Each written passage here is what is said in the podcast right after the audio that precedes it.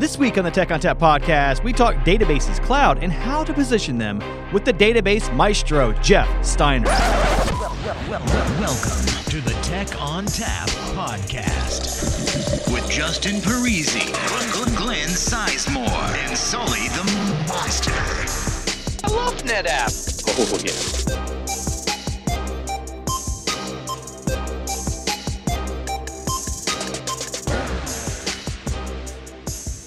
Hello and welcome to the Tech on Tap podcast. My name is Justin Parisi.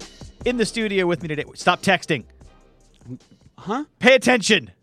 Did you already hit record? I did. Wait. Yeah, I did. Okay. Yeah. Glenn Sizemore. Hi. Hi. The distractable Glenn Sizemore. I was trying to find our third, but it's okay. I guess we'll just go. That's fine. You can.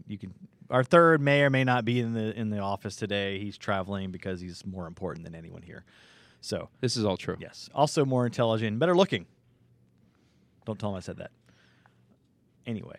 So on the phone with us today, we have a very special guest, Mr. Jeff Steiner. He is the database guru here at NetApp. So say hello, Jeff. Hello.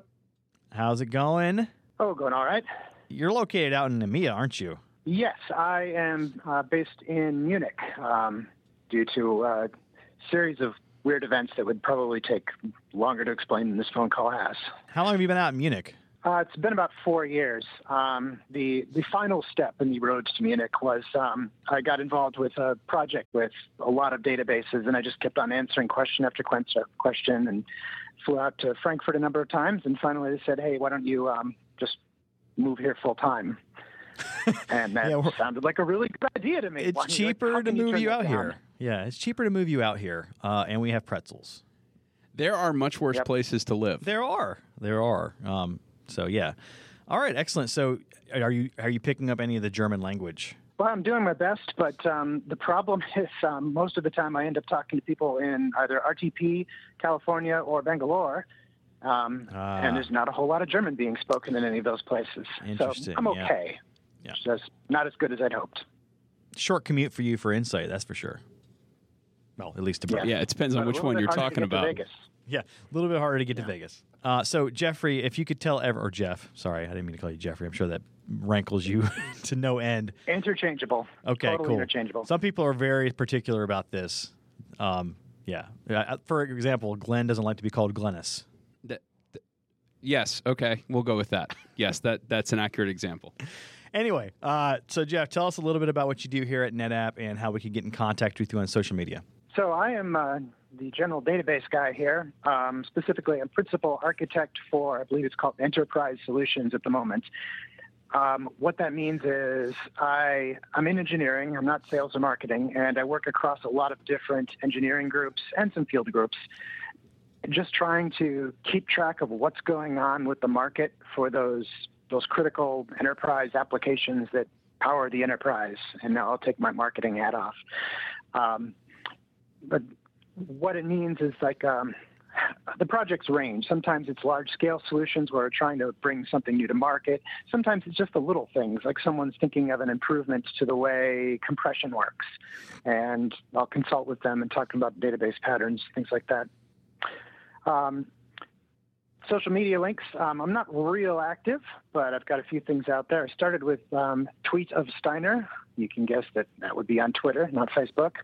And then I finally got worn down, and about 3 months back I started a blog just talking about the things that I work on, and that would be words.ofsteiner.com. I'm sorry about that name. I was pressed for time. I couldn't think of anything better. That's fine. I can think of worse names, like why is the internet broken or something, whatever.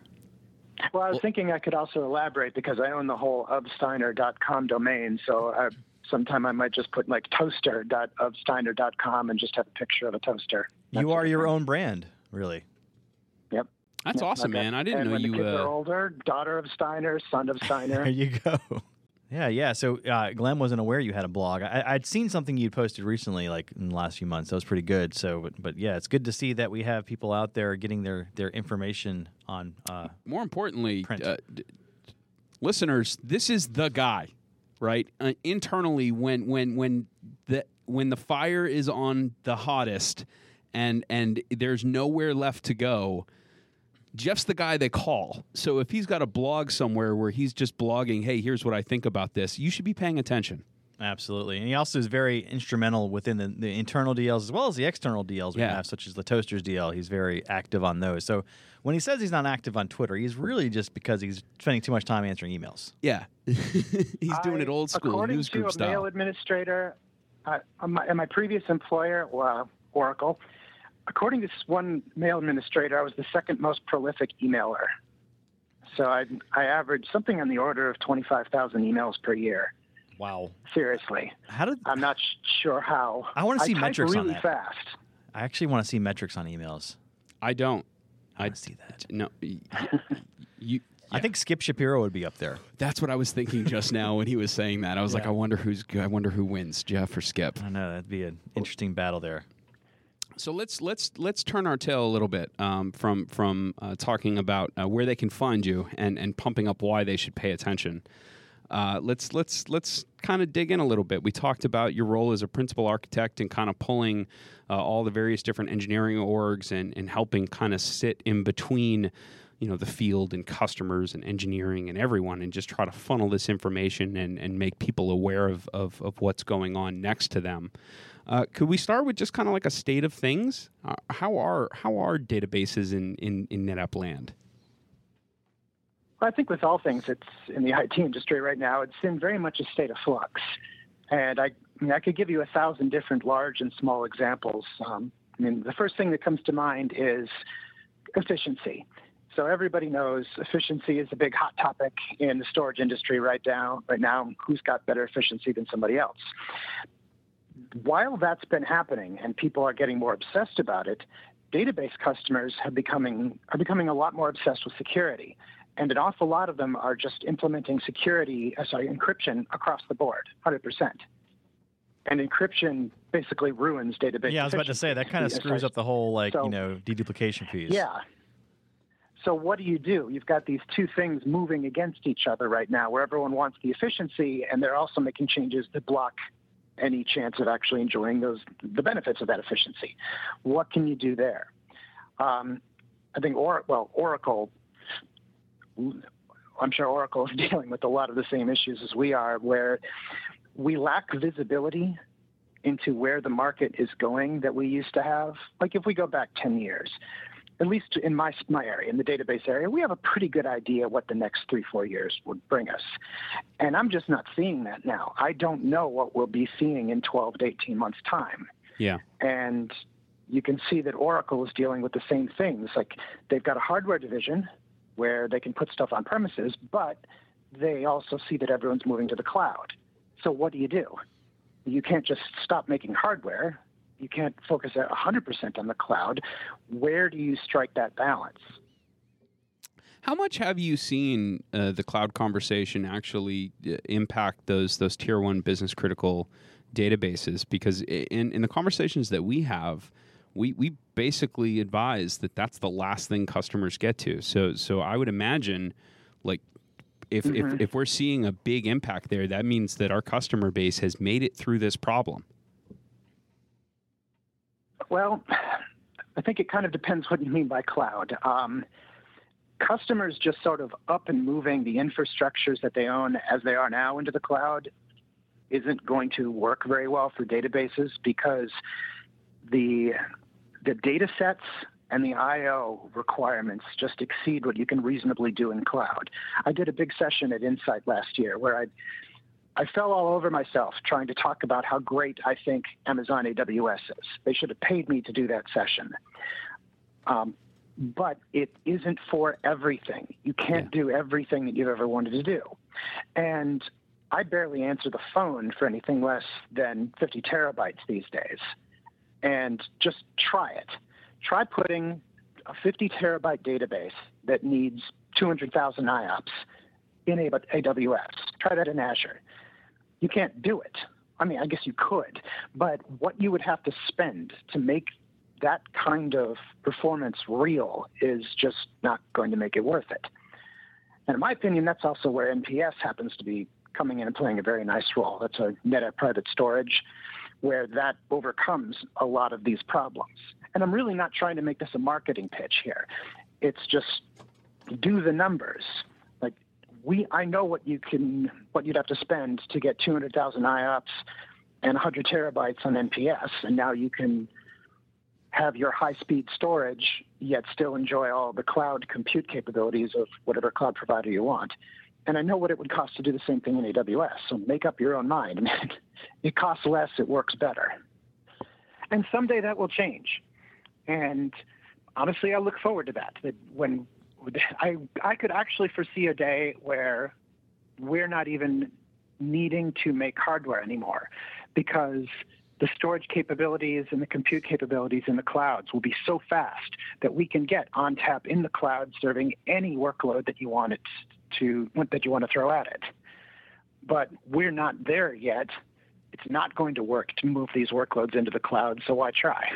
So where has it been successful? You know, I know the story that we tell is of the full application development lifecycle from idea all the way through payments and how that development lifecycle works its way through an infrastructure. At least in that context, we typically think more of test, dev, and those types of scenarios. Are we finding actual uptake with customers there? Yes, but most of what I've seen so far has been with SQL Server. Microsoft SQL Server databases tend to be quite a bit smaller than these critical Oracle databases, and they fit nicely within various cloud platforms. You don't usually run into a 10-terabyte SQL database. Not that they don't exist, but you don't usually run into that. And that's a great time where you can clone away, use it for disaster recovery. There's lots of options there. Now, on the Oracle side, there are certainly some Oracle databases that are on the smaller side that will fit. I know one customer that reported a lot of success with Oracle in AWS by leveraging Oracle's in-memory feature. So those customers would be paying a little more for RAM inside of their AWS instances, but that overcomes the relatively limited storage capabilities within AWS. So that was an interesting use case. But when the success of cloud, I think you have to look at it from a different perspective. What cloud really ought to mean to customers is paying for things as a service. And to say that you're going to go to cloud, where you're just going to transplant your entire environment into the cloud and sort of operate it as is, that's not really what cloud is intended to be. If you're going to move your databases into the cloud, what you should really be trying to do is move the database into the cloud, where you no longer know nor care where it is. You just have a SQL connection to your database, and there's certain SLAs, and your service provider will live up to their commitments. Same thing with your applications. You shouldn't have to go and install some application on a Red Hat Linux server inside of AWS. You should just have the whole application disappear. And this is what I think is, honestly, the threat of something like Oracle Cloud, because it is a viable option for some customers. And this has been true for years since it was called Oracle On Demand. It's a viable option for a customer to decide, you know what, I'm not going to buy anything from anybody. I'm just going to go and sign up for a database and an application server in the Oracle Cloud. And I know Oracle would like to make that real. Could you tell us why Oracle Cloud maybe isn't working out for some people the way it should, you know, given that we could do a native application with it? I think some of it is a little schizophrenia on the part of Oracle, because they make a huge amount of money from the on-site licenses, and obviously they still have a hardware division. They can't just shut everything down and shunt everybody over to the cloud. And the other problem is their cloud is just not what Amazon's cloud is. It doesn't scale to that level. It doesn't have that level of flexibility, nor should it. They're not trying to be the commodity of the cloud. They're trying to build a cloud that runs application servers and databases and a few select services around that. There's a lot of competition with that. You know, not everyone wants to put everything in the hands of Oracle. They're packaging up services and selling the service, where you don't you have more choices than just Oracle to go get yourself an application server and a database server in the cloud. You can go to a lot of different customers, sorry, different service providers, and they can offer you more of a high-touch, hands-on approach. And those are the customers that I think that we should be going after more strongly, because we can provide those services. If you, let's say that you want to be a database as a service provider, you're going to have to find a way to do backups and restores and replication, and a lot of your customers are going to want to do things like refresh and development clones. We can enable all those things to wrap it up as a service that the service providers can then resell to their own internal, their own customers. And there's also a lot of large enterprises that can do the same thing, where they can make that transition not to just buy something from a cloud provider, but to actually thinking and acting like an actual cloud-enabled enterprise. Yeah, that aligns up with what I've seen in the service provider market for sure. You know, that it's funny, from the outside looking in, you know, we evaluate almost everything based on raw cost alone, and cost is super important. You always have to keep it in the back of your mind. But you nailed it, man. It's the value adds. It's the exceptions above what's available in those more generic vendor providers that differentiate service providers, and those differentiations exist because customers need them. You know, it's not a matter of, oh, I think this is nice. It's a matter of, no, you don't have this feature, so I can't use your service. I'm going to stick with this local guy who built a custom service for me. And I think something that illustrates this in an interesting way is the SolidFire acquisition, because that is not a product for the customer who is all about cost and nothing but cost. Yeah. And until that acquisition closed, I never really thought about how silly some of these conversations we get into will be, where you're talking to a customer and they might move, I don't know, $100 billion a year worth of widgets from point A to point B. And we're actually arguing over $15,000 worth of professional services. Why the storage system that powers these databases, that runs the enterprise, is usually barely a rounding error on the overall budget. Why is everybody so obsessed with reducing the costs rather than trying to figure out, maybe there's something useful we can do here? I mean, if nothing else, maybe it's just an insurance policy where if somebody nukes the database, wouldn't it be nice to have your business back online in 5 minutes? Yeah, I hope that I said this to customers a lot. SnapRestore and FlexClone and a lot of these technologies that we do are something that I hope you never have to actually use, because the only time you need them is something bad happened. But wouldn't it be nice to know that it's there if you actually rely on it? And then along comes SolidFire. And I have to admit, I've struggled to figure out, how do I know when a customer would be interested in SolidFire? And the best I can say is it's the ones that aren't cost obsessed. They're thinking about processes and making the business run better and smoother and bringing more products to market quicker, time to value. Those are the ones that are sort of signaling, hey, tell me about SolidFire. The ones that are obsessed about every little dollar of their budget, they're not ready for the SolidFire value yet. So SolidFire is more big picture as opposed to forest for the trees, right? Yes.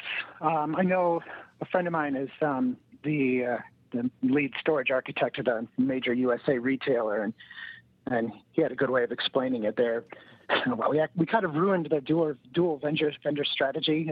They used to be dual vendor, NetApp and SolidFire, and then we became one company.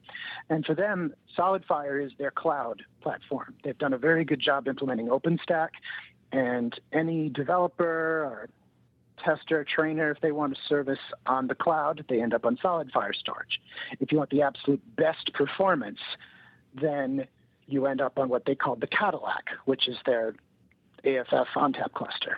Yeah, another way, let me throw this by you, Jeff, and see how this sits with you. Another way that I've been trying to state that, because I'm working through the same problem, right, is I look at SolidFire as more of a growth vehicle, because you're right, like total cost, like when you're all said and done and you're doing dollars per gigabyte, which is stupid math, but yet we do it anyways.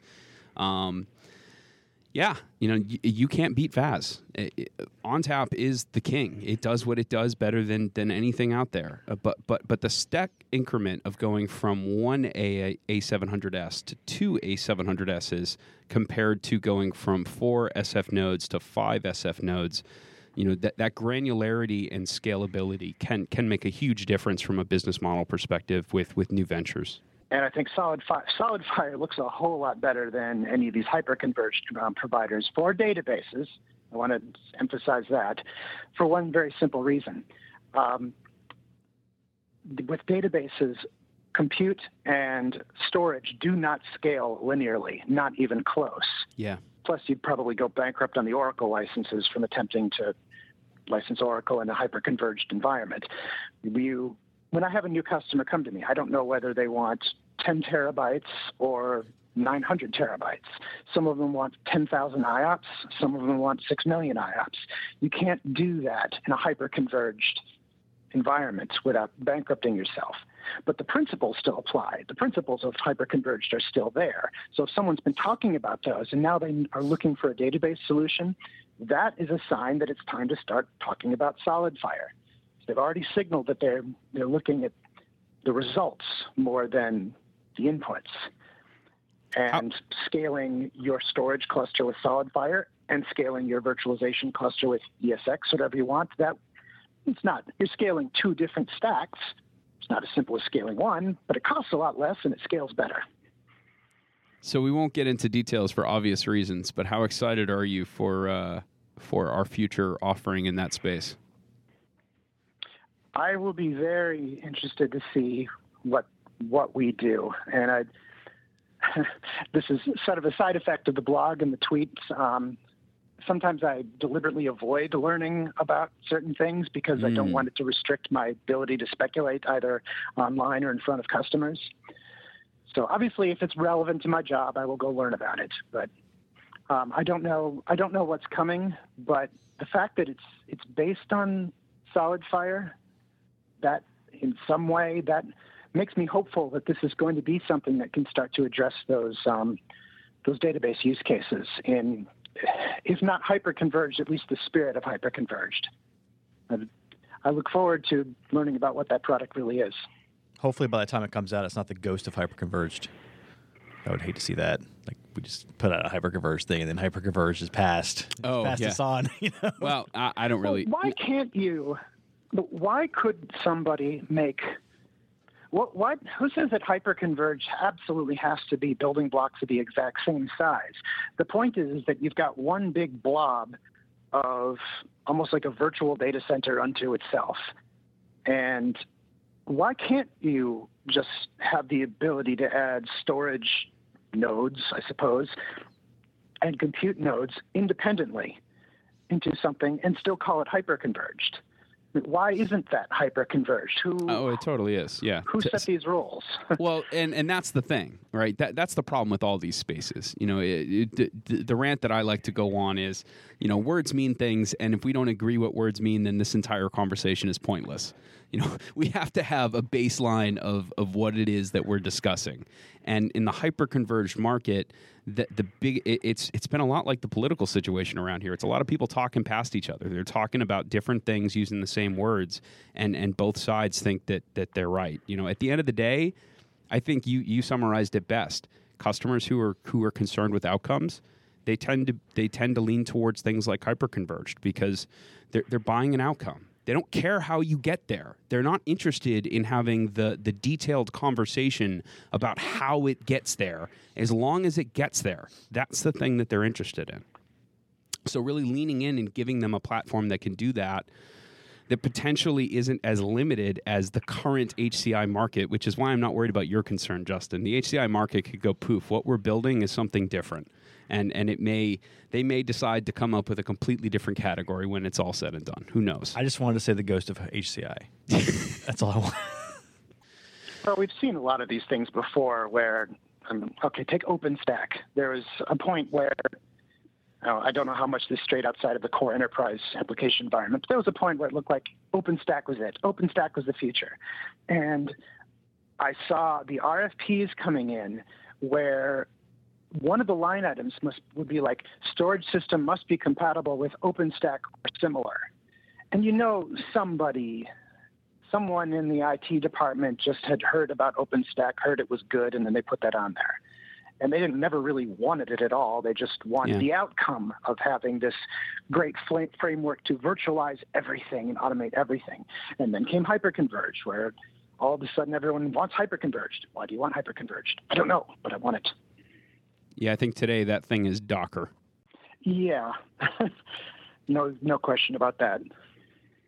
It's another one of those great technology. It solves a really awesome problem. The vast majority of the people throwing it on an RFP don't actually know what it is.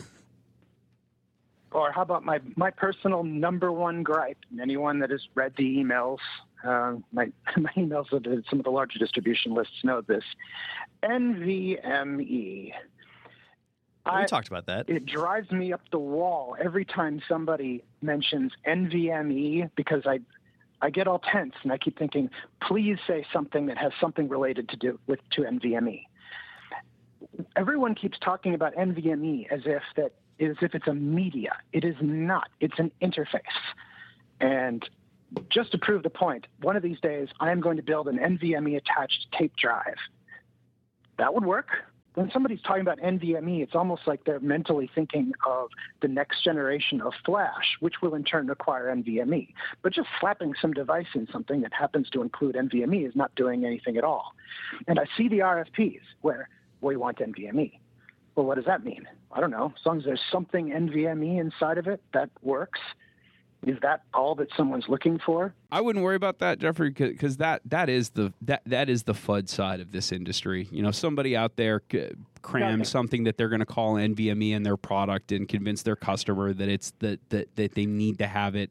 So now it's on the RFP, and this is the bad part of this industry. It's having to go out there and fight your competition over basic facts.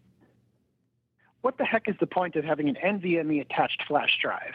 I mean, yes, it will make things a little bit more. It will perform a little bit better, I'm sure. There's no point. But ultimately, you're now addressing a media type that is way slower than the interface. Yeah. We will need NVMe when the successor to Flash arrives, and I really look forward to seeing NVMe fabrics. That will be extremely cool, but. It seems like right now everyone thinks that NVMe is a media type. Like, we're not going to use flash drives, we're using NVMe drives. No, you are switching from SAS-attached flash drives to NVMe-attached flash drives. It's still flash. And odds are you're going to slam into the controller limits of whatever your storage solution is long before that interface matters. Now, give it 2 years, totally different story. But for now, that word is being abused badly. And I have even seen this leaking into the database space, where there's some device, I think the flash drives inside of Oracle Exadata systems are NVMe attached now. And there was a time when they were promoting that as if that means something. Like, oh, it's now going to be 1 million times faster. But no, it's still just a flash drive. So, Jeffrey, tell us how you really feel. that term. No, you know what, man? I think you're completely justified. We had to bring in what was it, like 9 people last month, and we had a giant panel on NVMe because the amount of confusion that we're seeing in our customer base right now, with just a combination of competing vendor strategies. You know, a couple of vendors trying to say that the sky is blue, and a couple of vendors saying, no, it's really purple. You know, purple's more important, right? And it's just FUD. It's just information we got to work through. But you're right. At the end of the day, I thought Andy Grimes summarized it best, right? Like, is there a difference? Yes, there is. Today we put 12 SAS disks behind a storage controller, and we absolutely saturate the controller. We can't get anything else before it. We can put NVMe drives in there, and now we can do the same thing with 6. But at the end of the day, you're getting the same amount. And what we're building is already more than the vast majority of customers can even begin to consume. You know, we're already building systems that are well in advance of what our customers require. We just don't need the iteration. It's almost akin to the IPv4, IPv6 transition. I wouldn't even call it purple. I'd call it hybrid blue. If it weren't for certain vendors trying to lay claim to the term NVMe, we wouldn't be having this discussion right now. Somehow this became fashionable, and we were forced to start educating customers about what it actually means purely as a marketing exercise to certain other vendors. And it would be nice if we could focus on providing something useful, but if I understand it, marketing is part of it. If you think about it, it's kind of bizarre that the storage industry. It seems like this should be the most fact-based product that you could possibly make. It's about bytes and latency and bandwidth, but somehow it's like fashion. I don't know how that happened. Hybrid red. Lots of money, man. That's how. Yeah. Insane amounts of money. Yeah. It's the persistence tier. I mean, in the modern world, it's funny how we got here, but when you take a look at cloud architectures and, 12-factor apps and every, the further we get along this iterative experience known as computer science, the thing that stores the data forever becomes more and more important because there's only one of them now. It's the data storage tier, and whether it's a SCSI protocol or object store, whatever it is, that when you're in that tier, it's a high stakes game, right? Yeah, but why are so many decisions ultimately coming down to who has the best PowerPoint presentation and who gives the better spoken presentation to a particular customer? This shouldn't happen. Well, and it won't. I mean, honestly, listen, we saw this with the Flash world. I think you can see this is going to be a little bit of opinion here, but Glenn's opinion. I think we can take a look at what's happening today with NVMe and compare that against our initial response with Flash. And you can see the lesson that was learned. Because we had the same situation when SSDs first hit the market and NAND first hit the market. It was too expensive to use as a primary storage media, but man, did it have a benefit as a read acceleration tier, right? And there is an absolute fact that we stayed on the read acceleration tier philosophy just a little bit too long, and we should have flipped to primary data storage sooner. But that core belief in aligning cost with technology and capability has always been validated. You just... There will be these little sparks where someone can market their way ahead temporarily. But if the technology and the economics aren't sound, long-term, they don't hold that lead. Long-term, it comes back to you. And from there, I'd like to circle around to something another one of those boring things that comes up. So when everyone is we see vendors that temporarily, as you say, get the ability to market themselves ahead of the competition. But ultimately, you have to back it up. You have to back it up with real value and real products and real features and a lot of other things. And this is another thing where I've sometimes wondered if NetApp is not emphasizing what we should be. And this is snapshots. I mean, think about what we've got here. We really were the first to do snapshots in the way that we do. Yes, you could do a BCV on an EMC array, but that's like a snapshot. That doesn't count. And I bought my first NetApp in 1995. I think it maxed out at 8 snapshots. And I remember when I was so excited when I got that code upgrade and I could do 16 snapshots. And the whole reason that I'm working here now is because I kept on buying NetApp stuff, doing lots of different things with it. And it really all came down to snapshots. I mean, think about that. I don't need a backup system. The storage system is the backup system. And then Snap Mirror at the time was revolutionary because this is a bonehead simple way of replicating data from point A to point B where I don't have to phone the EMC guy to come in and spend $50,000 rebuilding the bin file. And it's the little things that really count. And if anything, I would think these are going to count even more because there's even more things to manage and the data sets are getting bigger and bigger and bigger. Why isn't this the most important thing for our database customers? We're talking about databases, the critical data that makes the business work. Why?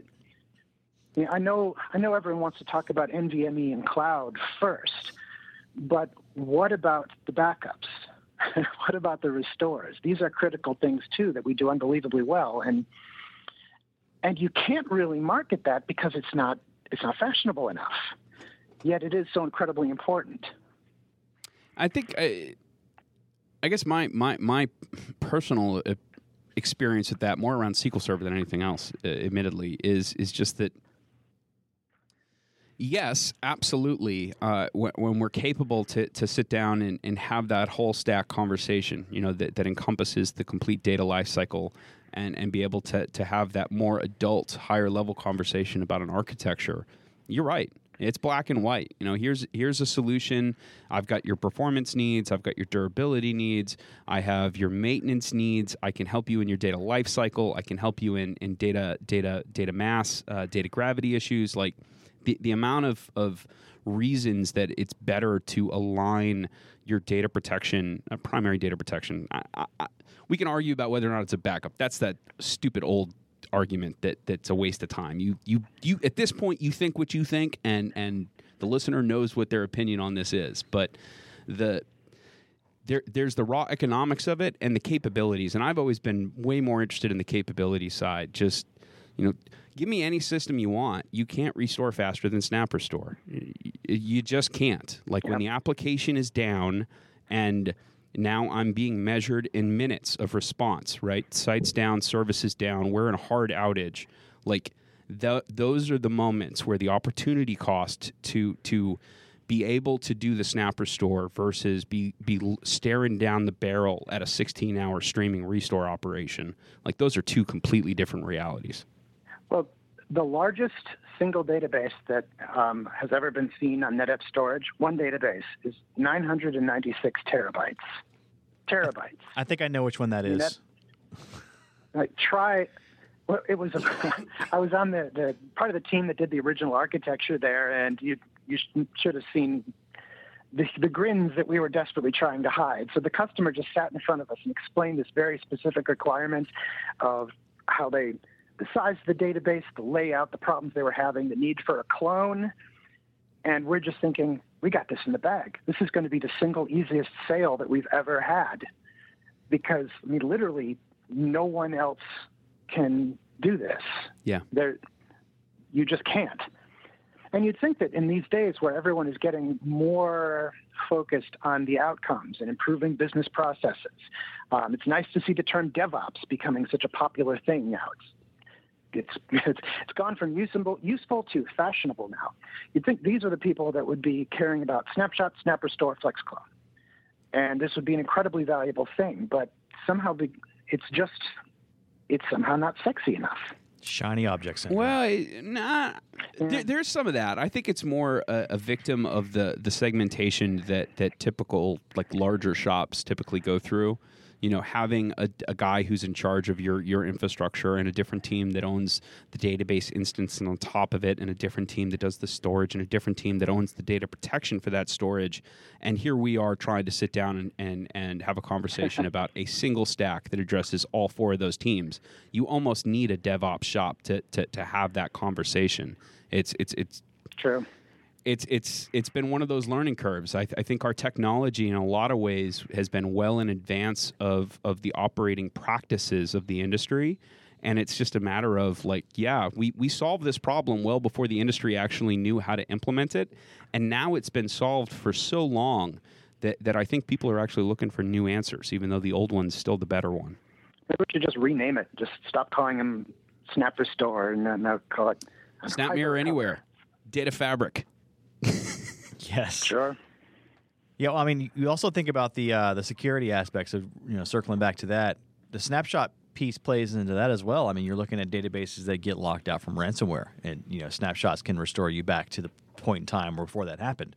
So, you know, it plays into the security standpoint as well. Yeah. I was surprised to see that we had to write a TR on. This is another example of. And if this is a fun part of my job, I admit that I enjoy this.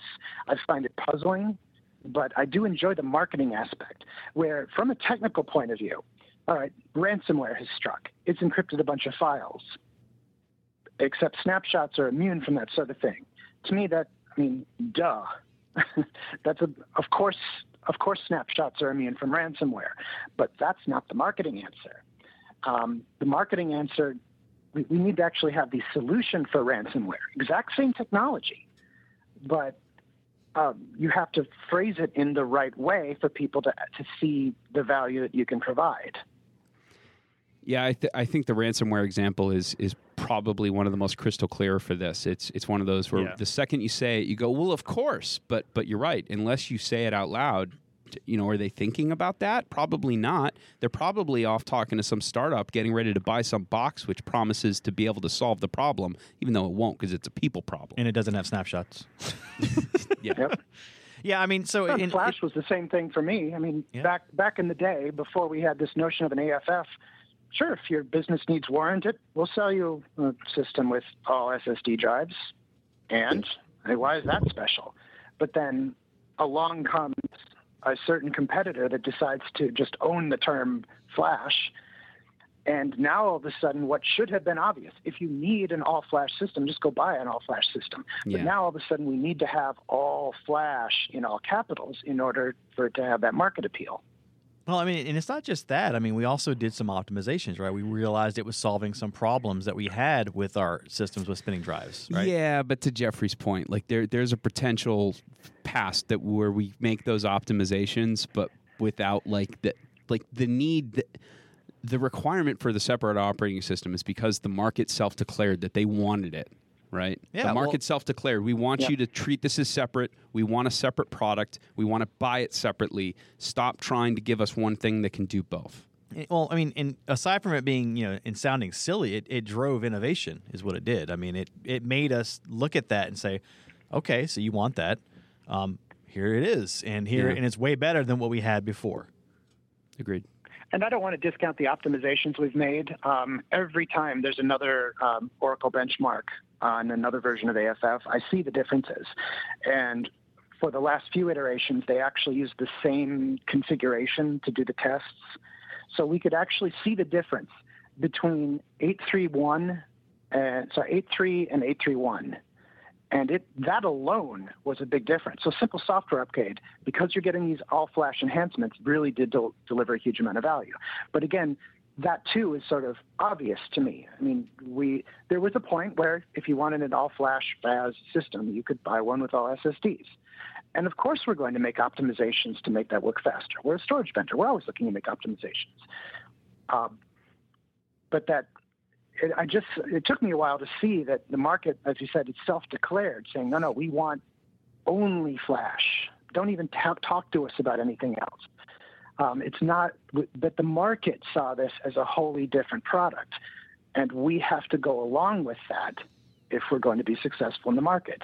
And the numbers have proven what happens when you brand it right.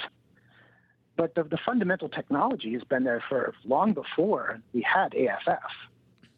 Well, not that it isn't a whole lot better. It is a whole lot better. But the basics, especially from a database point of view, where it's not about a bazillion IOPS, it's just about really good latency. You want really good latency? Use all SSDs. There, done. And also to that point, I mean, you know, circling back to the NVMe discussion, we have that too. You know, we just don't make a huge deal about it, but it's in there. It's in there as, you know, flash cache, right? Same on board flash cache, NVMe attached flash cache. We've already solved this problem. We know the right way to introduce a faster, you know, storage media tier into a storage controller. Yeah, we're not going to re-architect our entire system just to plug in the NVMe attached stuff. We can do it already. It's you know, retrofittable. And for those of us that understand a lot of the internals of ONTAP and what the structure is, we can see what we're doing and how a lot of the things we're doing actually are very elegant, and we can see what the futures are for NVMe and other technologies. But that's way too long of a technical discussion to have with a customer. I don't think we need to. I think very quickly we're getting to a position where we can just point at results, right?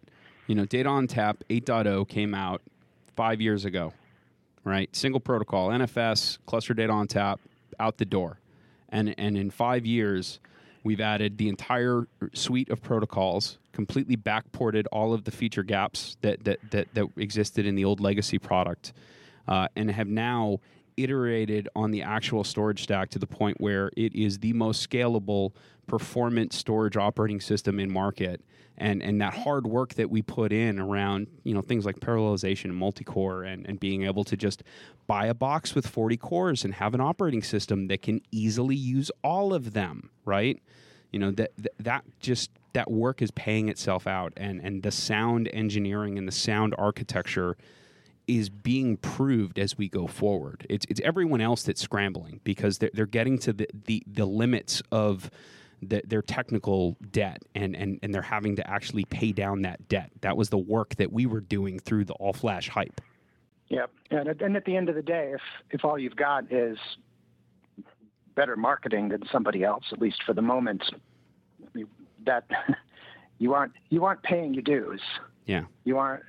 You need to be something more than just marketing. I mean, I'm still waiting for someone else to step up and submit an SPC1. I mean, how many do we have to do unanswered before someone else is willing to put their money where their mouth is? That was a mic drop, I guess. I'm just saying. Like, everyone carries on about this stuff. We've been consistent and open and honest. Here's what the product can do. We continue to work on it. It's going to be better next month. And we just keep doing that. And yeah, it keeps getting better. From a database point of view, it's already so astonishingly faster than pretty much what anyone needs. And this is... what I guess this leads to some of the more interesting aspects of my job. Because all flash is so fast, I'm having to deal with problems that I've never seen before. Where we had, not that long ago, we had a major banking customer where, because they had all flash and the latencies were so low, the databases were pumping more I/O than they ever had before. And we had this weird contention issue because they had violated a certain slot placement rule on a heavy-duty AIX server. Now, without all flash, you won't see that. And there's a million other little configuration settings where without all flash, you will never run into those barriers. So I'm getting to learn about a lot of things that I've never had to learn about before.